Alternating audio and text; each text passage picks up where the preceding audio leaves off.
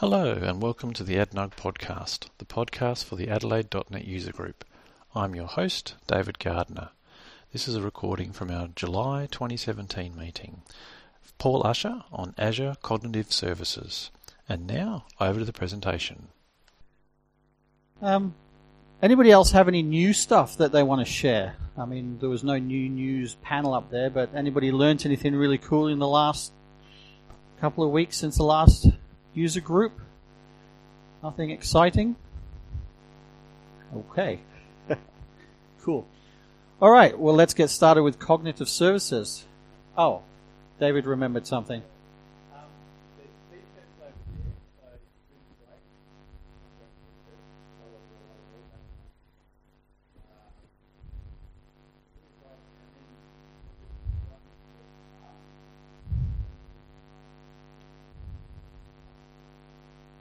That's okay.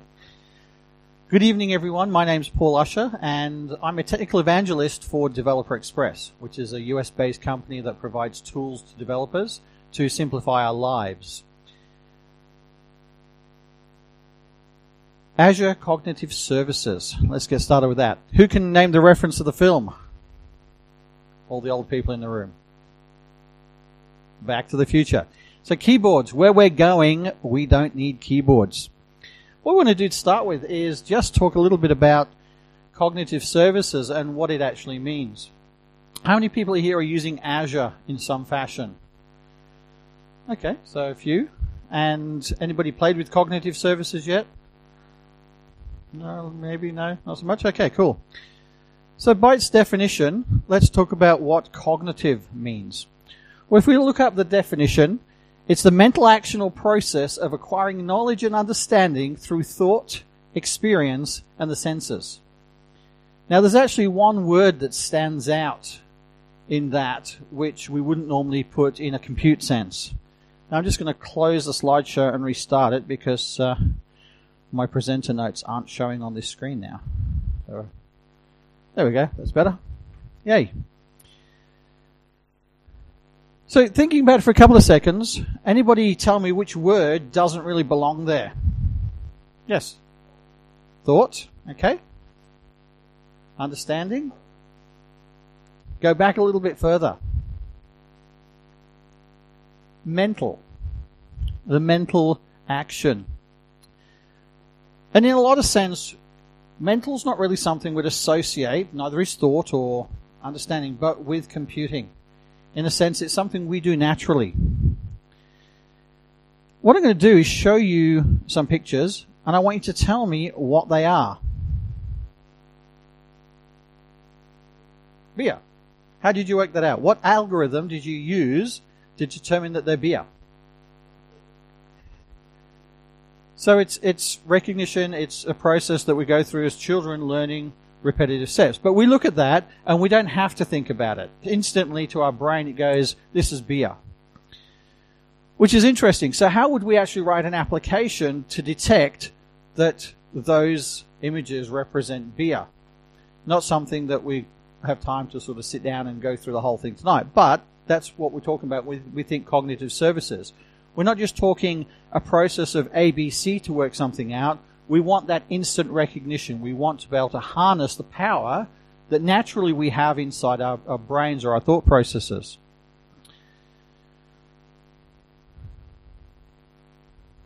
Okay, what are these?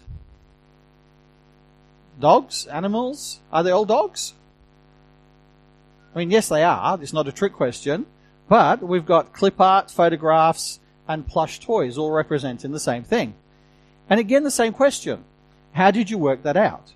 It's something, particularly as ch- when we watch our children develop, they learn by repetitive process. They know they can at, look at something and go, that is a dog. Now, whether it's a dog this size or this size, it's still a dog. A plush toy represents the dog. So, we've got to think about how, in terms of cognitive services, we can start to harness some of this stuff. And the final one is this, which is the odd one out.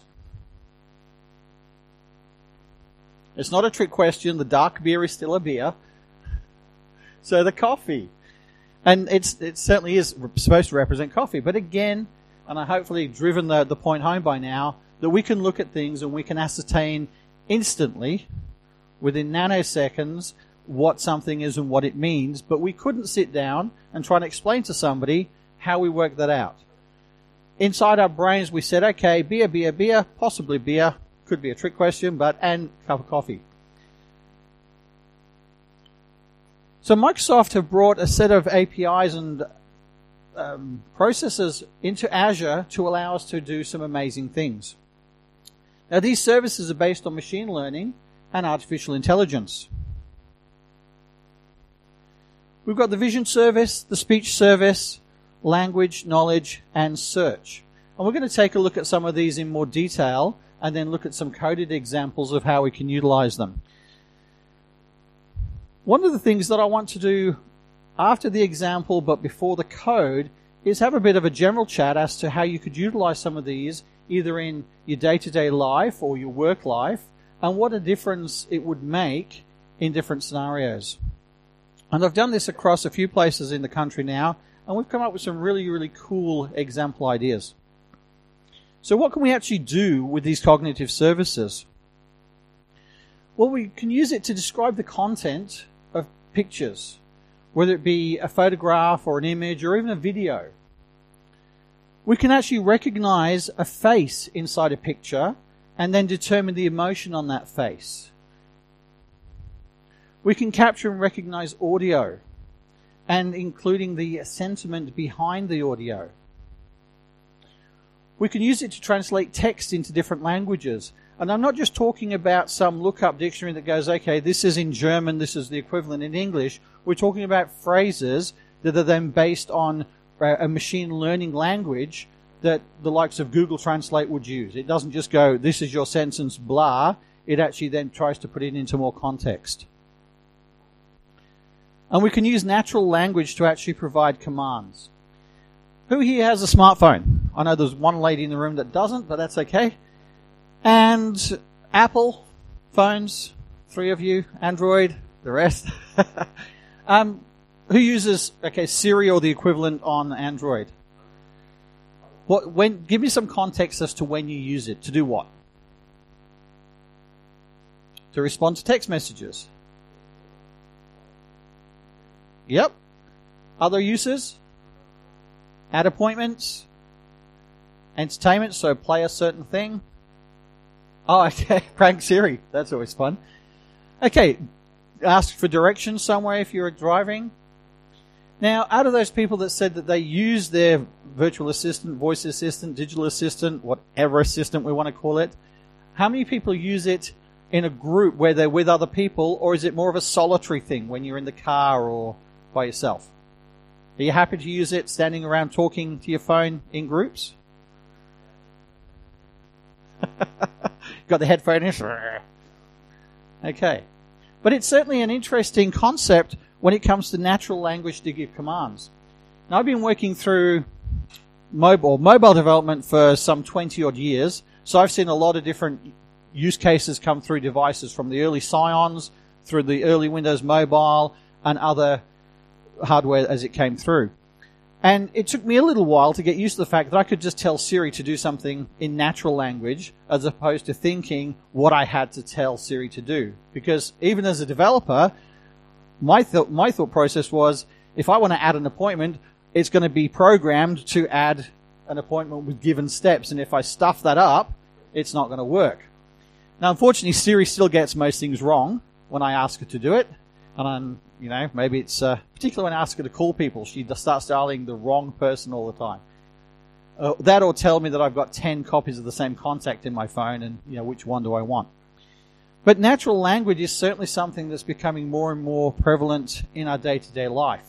Who's seen the YouTube video of the two Scotsmen in the elevator trying to get to the right floor? I mean, that's a classic example of natural language command, but also some of the problems that we face.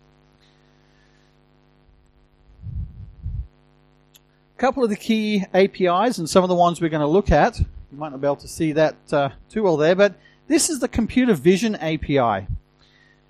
Now, we're going to look at face recognition. We're going to talk about emotion. But what really cool about the computer vision API is it's contextual.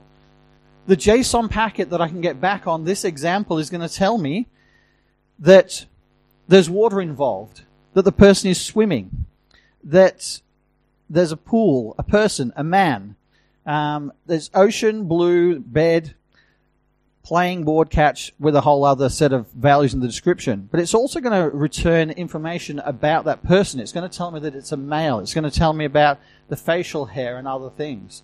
All from one API, which starts to become really, really powerful. Another one of the key ones is the emotion API. Now this is a photograph with multiple people. It can detect the different faces. And with that, it's able to tell me amongst each face what the emotion is in that image. So it can tell me that uh, you know, the, the face on position one, there is zero anger showing in that emotion. And it has different scales and, and obviously different ways of coming back. But it's again really quite powerful. One of the talks that was at Build just this year was a, a demonstration speaker on stage, cameras focusing on all of the audience watching. And the running example was to see how people, how attentive people were in this talk. And you just had the metrics coming up at the side. So you imagine there's a picture of you guys all looking happy because you've got pizza coming and you've got your beers and, but it would then tell you 20% people are attentive, 5% sleeping. Uh, you know, some people are happy, some people are not paying attention. All in real time and all done with the APIs that Azure provide for us as developers. When it comes to things like facial detection, the JSON packet received or returned on this one is going to tell me that it's a female, there's glasses, what percentage baldness there is. Even though she's got long hair, it still returns a, a factor on that. So whether she's smiling, it will tell us different attributes, eye color, and so on. Now, what's really, really cool in some of these examples is the use cases where authorities are using the Azure stack to be able to run across crowds and across time periods to detect if the same person is seen in an area with or without other same people across a time frame. So, say for example, we spotted David hanging around McDonald's at six o'clock till eight o'clock four nights a week. You know that that could be a bit of a that could be a bit of a warning, or the fact that person A has been spotted with person B, not necessarily talking to each other, but in the same vicinity or same frame across a period. Which, given what things are happening in the world with terrorism and other things, is really you know some amazing technology that's all running on compute power in Azure. We've got the ability to tweak these engines, these APIs. It's not, as I said before, it's not just a matter of saying, well, does this fit this criteria? Look it up in the database and return it. We're talking about a huge process that's happening in the background. So with natural language understanding, you get to tweak those machine learning models until it, it suits your need even more. One good example of this uh, are bots. Now, you've all probably experienced on a website where you want some help and you type in your question and it says, hello, I'm Jemima um, Rainbow from you know, whatever company and you're thinking that's an odd name, but they always seem to have odd names. And you start trying to confuse this thing by asking weird questions. And nine times out of ten, you get a, a fairly decent response. Well, one of the APIs in cognitive services allows you to build that type of bot where literally you pass in a question and a response but the machine learning process will go through and allow your customers or your prospective customers to type any variant of question and it will then build on that engine to go, oh, well, you used this phrase which could be used as this, this, this, and will return a value.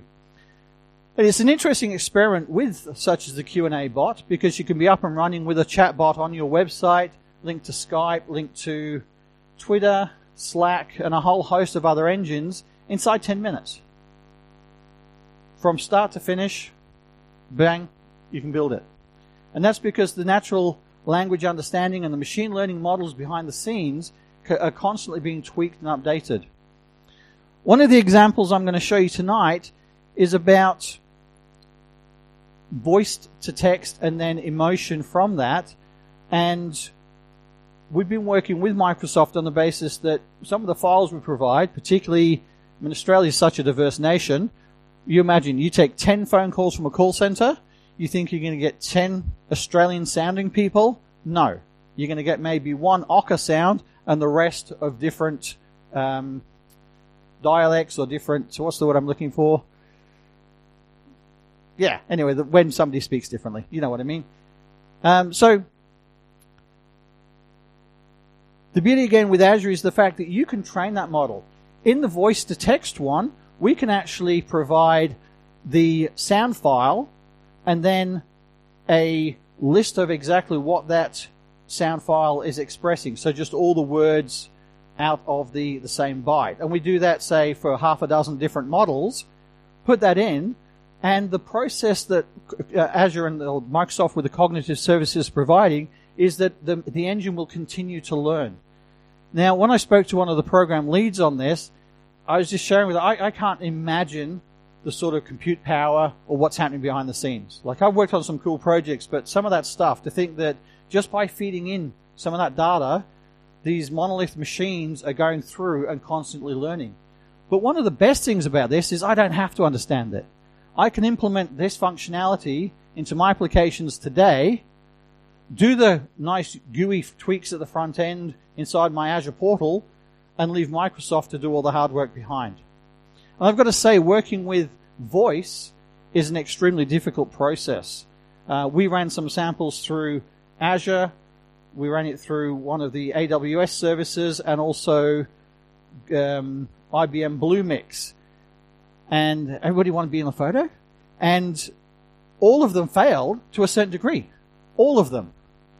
So you've got to think they we talk about these companies with huge amounts of power, processing power, and they're still working to get their stuff to be perfect. So I'm just going to keep going back to that whole example of the Scottish guys in the elevator, and I'm quite happy to just keep replaying that that YouTube video. So let's take a quick look at some coding examples. Of course, I have to quit the slideshow for the screen to duplicate again. Technology. This is where we all look at David and say, David. Modern technology.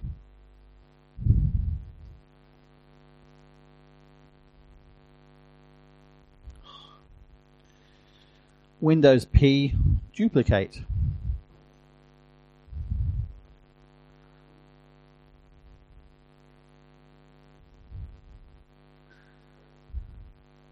Maybe the resolution's too large.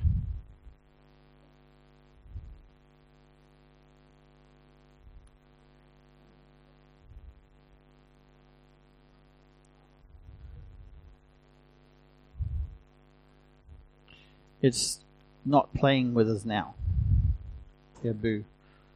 I'll just unplug that for a second. Sorry, I'm just going to change the resolution. Apply. Yes, I'll keep those settings. Now, change it back up again. Oh, there we go. It's just duplicated at least. All right. Can everybody read that, or shall I go bigger again?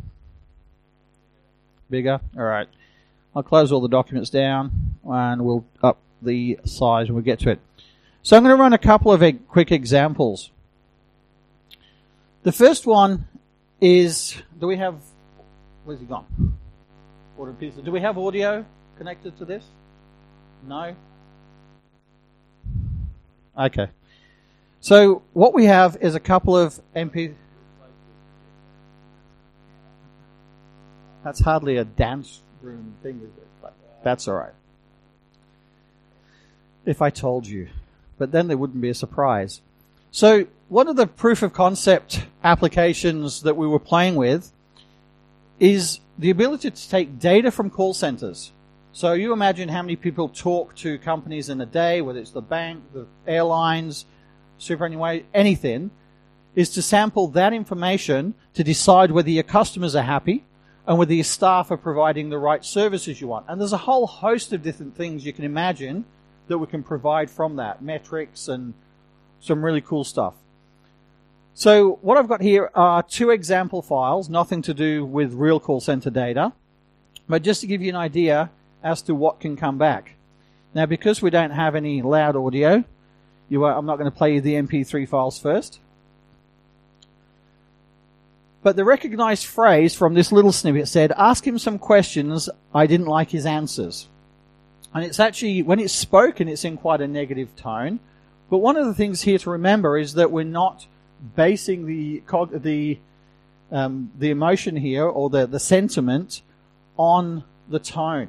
What's actually happening is that MP3 file is being pushed up to the Cognitive Services API, converted to text, and then we're pushing that text to the Sentiment API, which is going to read the phrase or sentences, and then based on that determine whether it was a positive or negative statement. Now it's come back and said that 0.24, so where 1 is very positive, 0.24, it's quite a negative phrase. And I just want to pick on another file. Now this is a small poem. Um, goes on, do not stand at my grave and weep. Again, quite a morose audio when you listen to it. But let's just see what happens in this instance. I've noticed since we first created this demo for presentations, the service is a little bit, um, well, you can see it's brought it all back. The text is recognized as do not stand at my grave and weep. I am not there. I do not sleep. But based on the whole of the, the text, it's brought back a 0.02 response. So it's very, very negative in its phrasing.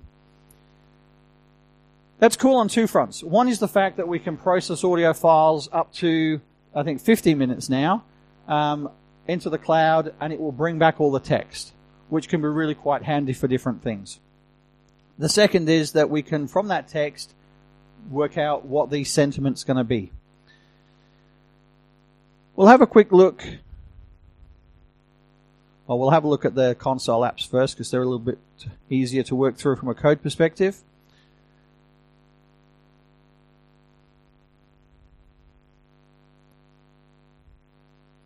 I've got a couple of image files.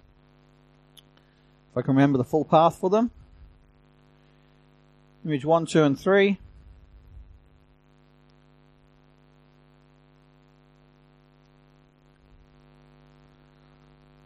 One, two, and three.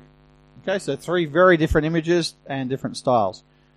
What I want to do is feed image three and actually ask the engine to tell me what it thinks about that from an emotion perspective.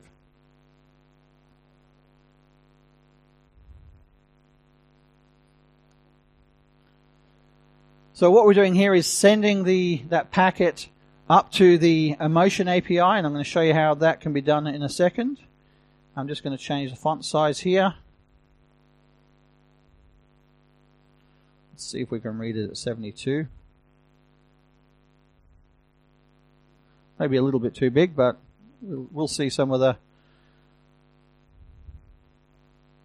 Maybe 36 is going to be better.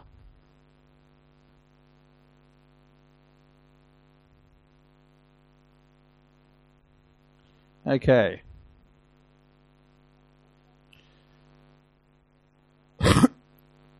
So we can see from that image it's brought back, it's recognized where the face is, gives me the rectangle of the face, gives me a score for things like anger, contempt, disgust, fear, happiness, neutral, sadness, and surprise. So from this image, that was image three, was it? Okay. It's going to tell us all that information. I did mention before that there are a number of different APIs to do the same thing. So let's see what the results would be if we then run that on, say, image 2, Scratch.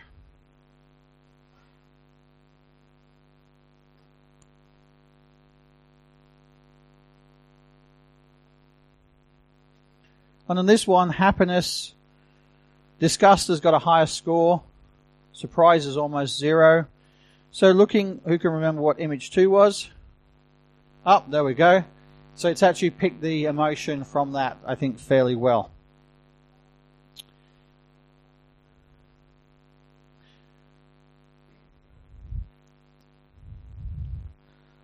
Let's jump in and take a little look at what's actually involved inside this application.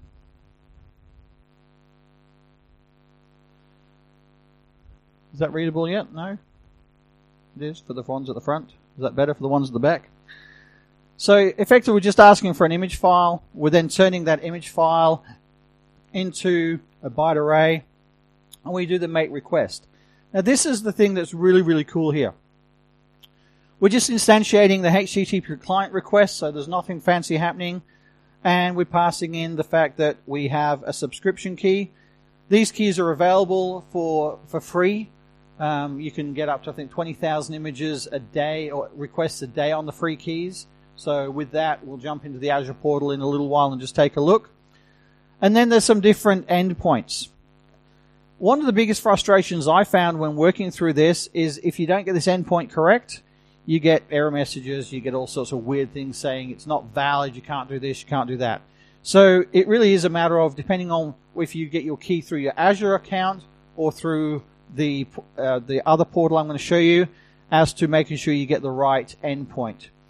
But effectively, we've set the URI. We've got our HTTP response message object there.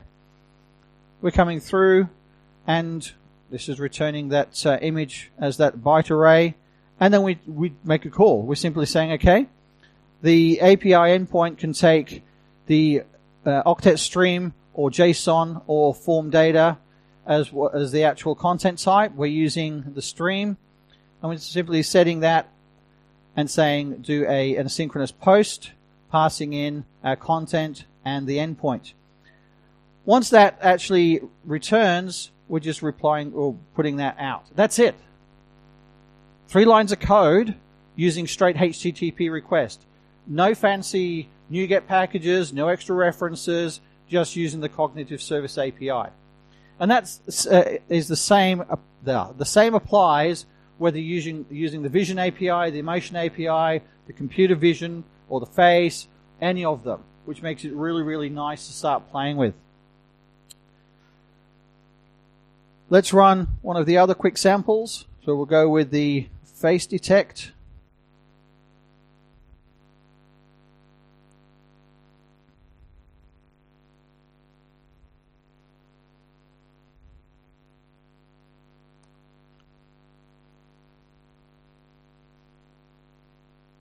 If I zoom on this, is it going to zoom on there? I'm going to blow the projector up again probably. So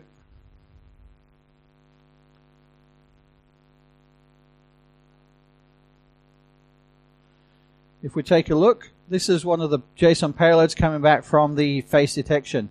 So it's got a unique reference for the face, tells you from the image where it's going to be, and then starts bringing in the attributes. Is there a smile? Is where's the head uh, the head pose? What's the pitch roll and yaw? What the gender is on the image? The approximate age. So it's actually having a good guess at people's ages from that.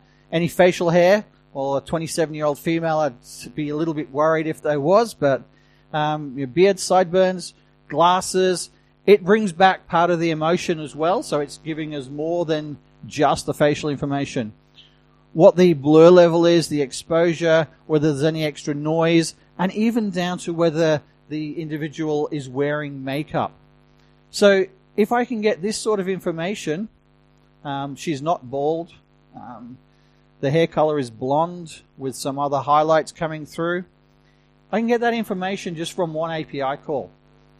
Now, where this sort of stuff becomes handy, say you're trying to build a simple shop, uh, shoplifting system just so that you get recognition of people you know you've kicked out of your shop for theft previously.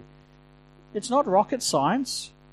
And this can be a video feed or it could be a still that you're passing in on a time basis. And I could do that just as a simple web application from my existing VCR feed or video feed from a shop. There's 101 different uses and things that you could do with metrics. Now, what's interesting here is if I store that face ID, uh, if I put more photographs up of the same person, I'm going to get the same ID back. It's going to say, oh, we've recognized this, and boom, there's an ID. Does it raise all sorts of questions on privacy and all, all that stuff? Well, maybe, but there's nothing tying that GUID to an actual individual, is there? There's no nothing distinguishing that I've said this is whoever it was. So I do think it's nice the fact that straight away I can throw a hundred photographs up and I could tell if that person's in any of them. Anybody like playing with Family Tree or family videos and photos? Like there's so much you could do with it. There's also a video indexer API that Azure provides, which is great in that sense as well. It will allow you to put a lot of content up, destabilize video, index video, etc. Now, if we were if we were to look at the code,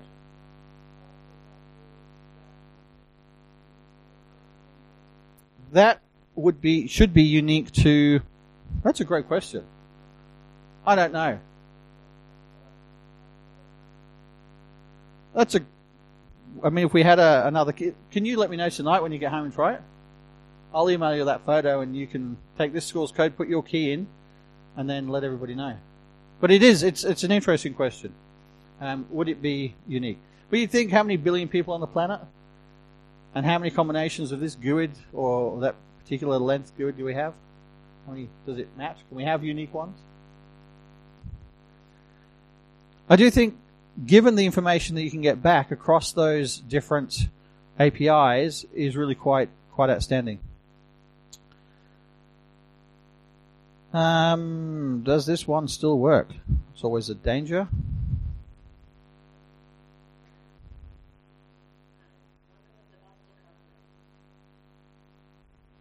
Okay, so that was taking some text and turning that into speech.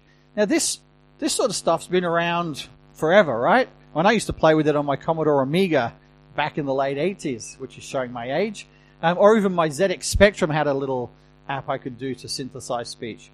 But it's getting smarter. And one of the things that Apple announced, for example, in iOS 11 is how much more natural Siri is going to be. I don't know if anybody's played with the beta of iOS 11. Nobody is that brave. Um, but reading street names out is no longer just a, a mechanical thing. Or giving directions of when the next turn's coming up. She's becoming, she, it, is becoming more natural to the directions that we might give each other. So it's not just a straight matter of reading the text. The compute power behind it is now able to determine this is how this sentence should be read. What I wanted to show you just on that face detection was again the source behind it. Should look very similar to the previous one. So there's my subscription key. It's a different endpoint for the Face API. There's the actual program itself saying, okay, enter the path. And, oh look, it's a HTTP request exactly the same. So from that perspective, accessing this stuff in your web applications or even your desktop applications is really, really simple.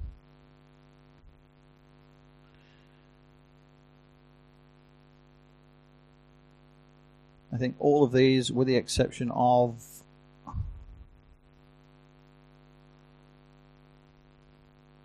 sentiment. Uh, that's right, we cleaned up. We did actually have one that used a, a library provided by Microsoft, but we found that it was just having too many problems. Um, recognized the endpoint and switch back to the HTTP request.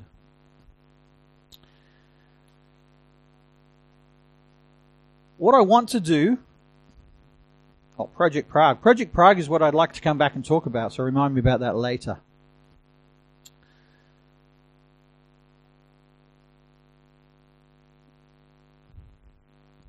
One of these is a tab with my keys. So if you go to azure.microsoft.com, then you can just create a free account and you don't even have to go into the traditional Azure portal to start playing around with those APIs. You can see here that the Face API, I've got 30,000 transactions with a maximum of 20 per minute. Gives me the endpoint I want to do and then the keys I can use. It's quite literally a matter of saying create a key and you're up and running. The coded examples, there's a number of them available in, in Azure, um, but as you saw, it's it's really you know, whether you're a desktop developer, whether you're hardcore JavaScript, HTML, or whether you're a C sharp kind of person, you should be able to get that example up and running on any platform, really. Same thing with the emotion and all of the different APIs that you can call into. What I want to do now though is just open up and have a bit of a chat. I want you guys talking amongst each other or just as a group to talk about some of the places that these APIs or this technology can be used for good and where you think it may be used for evil. Because it's always good to have the, the chat around privacy and everything else that's happening. Who wants to go first? Look at you all. You're just all hungry, eh? Pizza. Yes?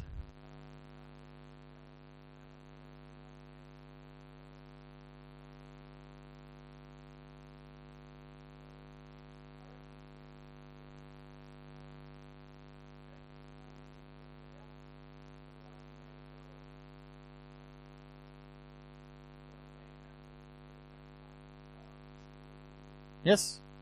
Okay. So I'll just. Re-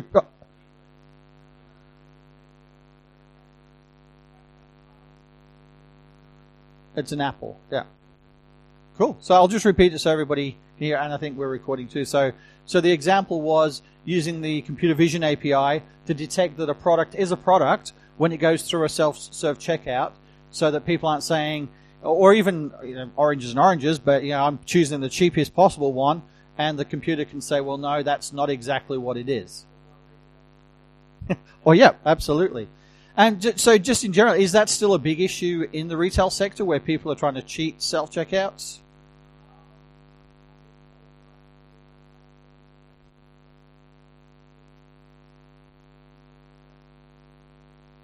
Yep. Okay.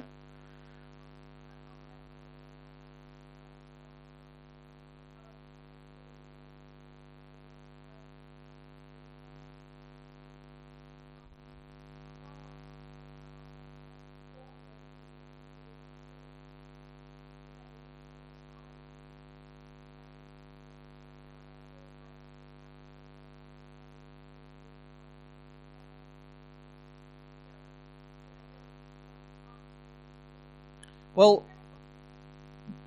if there's no data being collected, there's nothing nothing personal about you being collected other than your face. Um, is there any privacy law being broken? I mean, you walk down the street in Adelaide, there's CCTVs. You don't see signs everywhere saying, "Hey, wave," because the the council, or the police, or whatever are now looking at you.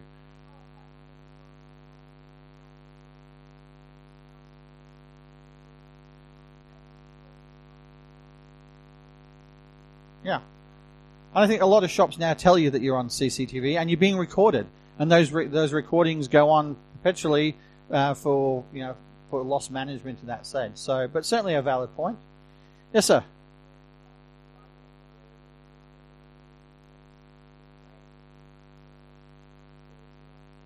Absolutely. So, driver awareness.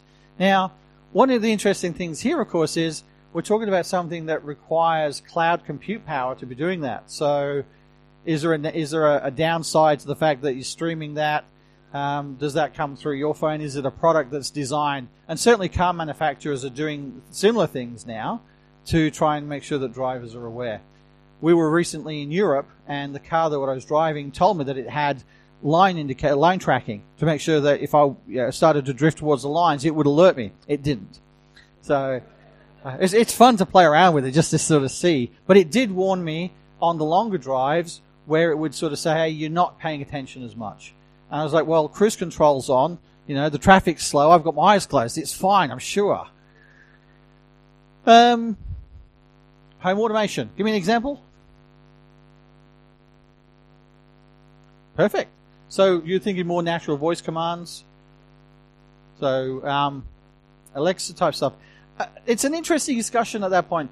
Having Alexa talk to Siri, talk to one of the other personal assistants, and it's going to get to the point where they're going to do that because they're going to work out whether they then need to get you involved, you know, to get to the dentist, get to the doctors, go to work, etc. But I think it would be. Has anybody watched the rap battles on YouTube, where you know you get these famous people or the mock-off famous people, and they're rapping against each other? Some great video. I spend too much time on YouTube that day. Um, but I think it would be a great rap battle to have Alexa versus Siri or something like that. Or what's the Microsoft one? I should know that, shouldn't I, right? Cortana. Anybody using Cortana for anything cool? Okay. It's not released in Australia. Cortana. It's on. Do you not talk to your Windows machine?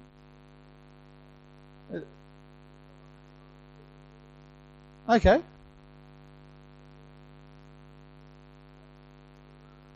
There you go. Free tech support. yes.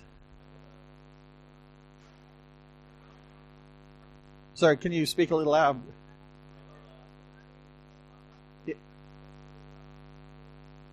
Absolutely.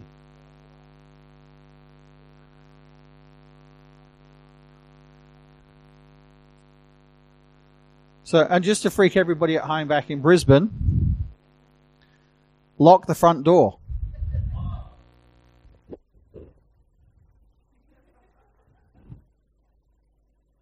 Okay, the front door is locked. So, and that, I mean, we talk about home automation. Um, I'm currently renting somewhere in Brisbane, and I didn't want to have to, you know, try and rewire my house, etc. I've just got a slug um, lock on the front door that's connected to my Apple TV, and because of that, I can connect it. If some, when somebody opens the door, no matter where in the world I am, I get these notifications saying that the door's locked, the door's unlocked. So I love that sort of stuff. Plus, you're walking upstairs, you've got your hands, and you say, "Hey Siri, unlock the front door." Which actually don't, but you know the the the problem then Siri often comes back and says, "You must unlock your iPhone first. if I could do that, I could open the front door myself, but still has a way to go. So this, just from that, there's some great examples of different things that you could start to utilize. One of the exa- one of the demos we did in Newcastle, the gentleman in the audience said, "Well, I work for a company and we provide uh, front-facing service to some of the disadvantaged people." And what I mean by that is that they may not have finished school, so they struggle to read and write. He said, at least with this stuff, we don't have to, because they're supposed to face this kiosk and fill all this information in. We can introduce natural learning, natural, the, the natural language, to then come back and say, okay, talk to me, ask me the question, and I'll give the answer. Because most people, even if they are illiterate or partially literate, have got the skills to communicate. They can speak in most cases. And we already have things to cover accessibility and the likes of um, deafness, blindness, etc. Those now are built in or should be built into any web application you're, you're designing and desktop application. But with the more natural command stuff, we can start to think outside the box. And yes, there are some social awkwardness issues when it comes to I'm going to walk around talking to my phone, but not you know people are breaking past that now.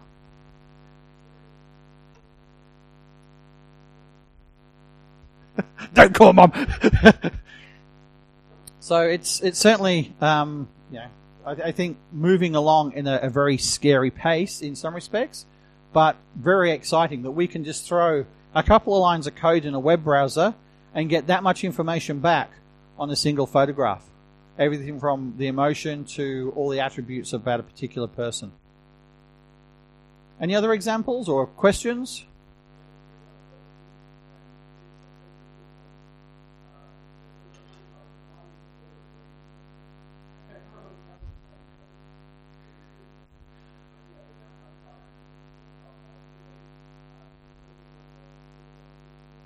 Yeah, the Alexa one was the the ordering something and yeah, and that that is a real danger. But having said that, I mean, if if I all those that have Siri enabled, if I was to say, "Hey Siri," the idea is that Siri wouldn't respond. Correct? I mean, that's that's the whole thing of setting it up in the first place. The other night, uh, my brother-in-law was over, and I said, "Hey Siri," and both of our phones lit up. Yes, okay, I'm talking about you, not to you. Uh, both of our phones lit up, and he was like, dude, this shouldn't be possible. So there's still some, you know, some things that need to happen.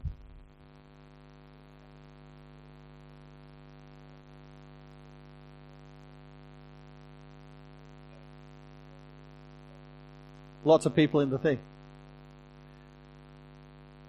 Should try that at the next Microsoft conference I go to. Is just sit there and say, uh, "Hey Cortana, and see how many people race for their tablets or phones just to stop her from doing something. Interesting. We we did a presentation in Brisbane last week, and the at the end of the present or part of the presentation was exactly that when I asked about phones, and I actually knew that there was one person in the in the group, and she works for Microsoft, that has a Microsoft phone. And so it's always that moment you say, okay, all those with Apple, stick your hand up. And usually it's, it's either one way or the other. Majority Apple, majority Android. And then you say, who's got a Windows phone with them? And there's always one in the room. oh, two tonight. We're doing well. So I, I carry all three devices just depending on the audience. It's like, oh, okay, we'll just put Apple away. I'll just grab my HTC out. So, yes.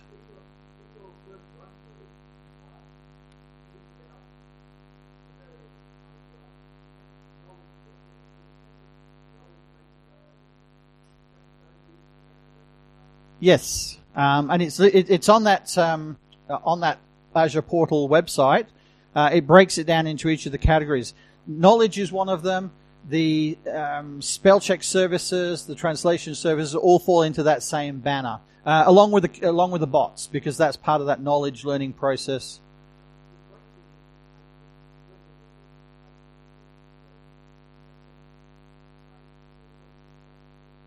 Absolutely.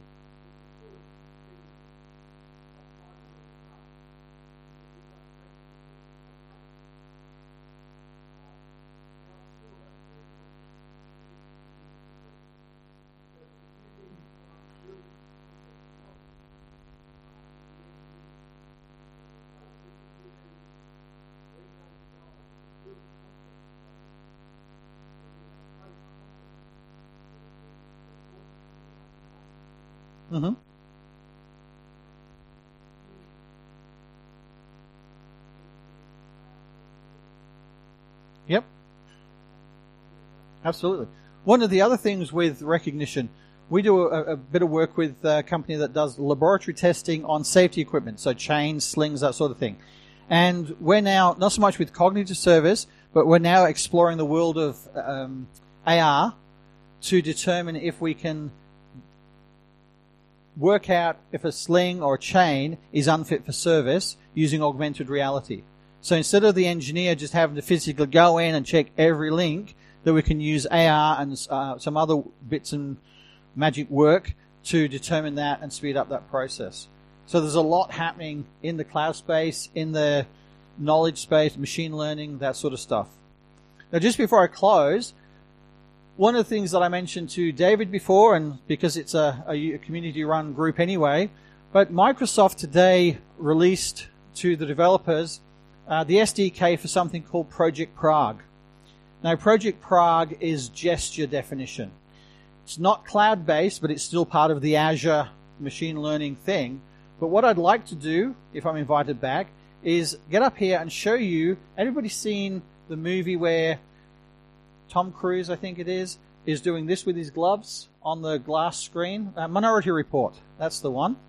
Well, Microsoft have now released to the average Joe the ability for you to stand in front of your computer and use gestures to control everything on your screen. Whether it be opening apps, moving things, quite literally the Minority Report concept of multiple finger gestures to do things. And it's, I think it's, it's going to be an exciting move forward when it comes to computing and how we can interact with different objects in our workspaces, etc. So give that some thought. Give your feedback to David. And if it's all a big yeah, that's okay. I'll find something else to talk about. And if it's a yay, then we can do that later in the year. I'll be hanging around a little after the lightning talks. Obviously, David